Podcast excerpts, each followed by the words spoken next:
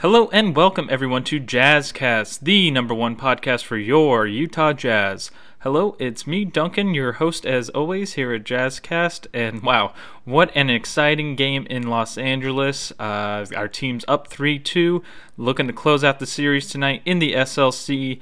And man, we're just sitting on pins and needles right now, hoping we're going to get to the second round and face the uh, Golden State Warriors. Uh, just a quick uh, Game 5 recap. Gordon was back to his usual self, uh, just kind of dominating all over the court, and there was a great overall team effort um, and energy, with the team finishing with nine more assists and nine more rebounds than the Los Angeles Clippers. To paraphrase 80s rocker Joe Esposito, the Jazz played like they were the best around. And up next, we have our new segment, Jersey Talk, with Jersey Mike.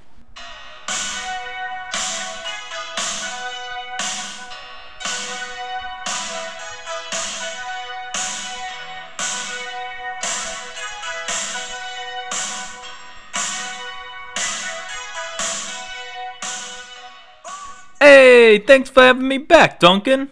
Hey, no problem, Jersey Mike. Um, always great to have you here in studio.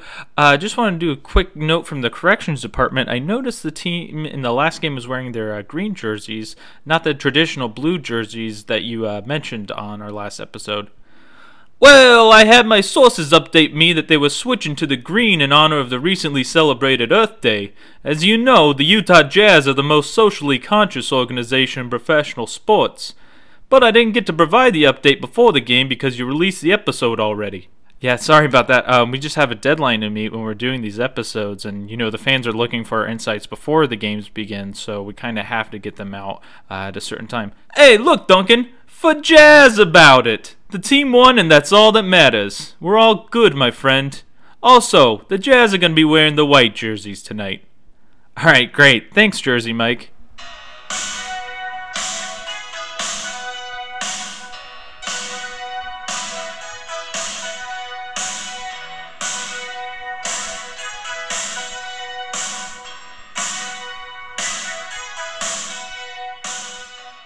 And as always, Jersey Mike's Jersey Talk is brought to you by Subway. Subway, eat fresh.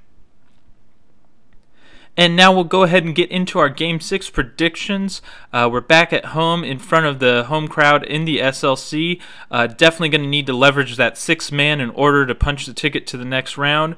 Uh, if the team's able to feed off that energy, put in enough effort, and put in enough shots into the hoop, um, I think they're going to be able to come out on top, and we'll be able to see our Jazz play uh, in Oakland and the SLC in round two.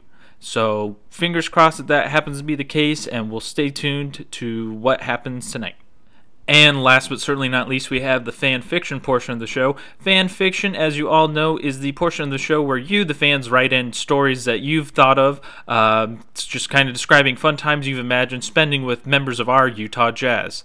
And if you have a fan fiction you'd like to send in and have read on air, please submit them to jazzcastpodcast at gmail.com. And today's edition is brought to us by Sandy from Sandy, Utah.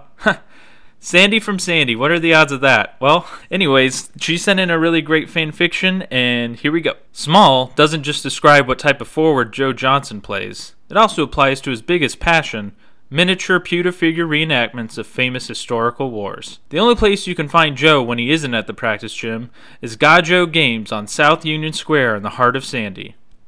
Whether commanding a battalion of French troops against an oncoming German front, or leading a set of tanks across the snowy tra- terrains of Serbia, you could always catch him taking on his good friends at Gajo's mega game nights, rolling the dice to find out if he could rewrite history be it on a tiny scale. One particular evening, the theme for Gajo's open game night was the Civil War.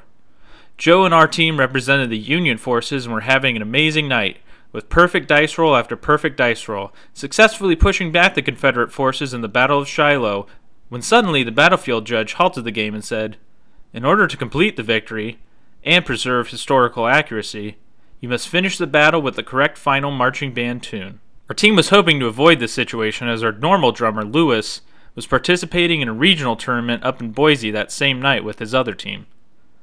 Without hesitation, though, Joe turned to me and said, You thinking what I'm thinking? To which I replied, Hey, they don't call us the Utah Jazz for nothing. Joe proceeded to pick up the snare drum that was lying near the battleground table and belted out the slickest jazz drumming interpretation of Battle Hymn of the Republic any of us had ever heard.